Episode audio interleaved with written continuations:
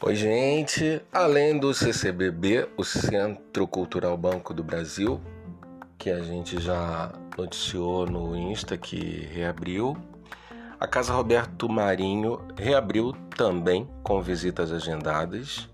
E uma boa novidade que até o dia 4 de outubro é gratuita, tá?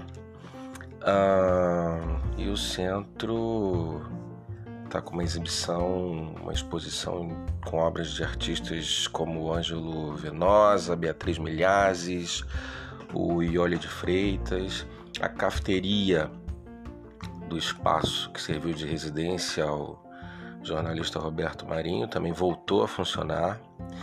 É, anteontem foi a vez do Instituto Moreira Salles, na Gávea, reabrir parcialmente Uh, por enquanto, o público não pode assistir a filmes nem admirar as exposições, mas já pode passear pelos belíssimos jardins do Bulemax e beliscar algo no café, muito simpatiquinho que tem por lá, além de visitar a lojinha do Centro Cultural. E na Praça Mauá, o Museu do Amanhã, que também reabriu, oferece atividades ligadas à pandemia como vídeos sobre o tema.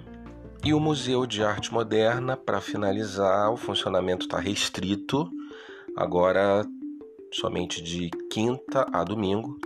E a entrada por lá é com uma contribuição voluntária.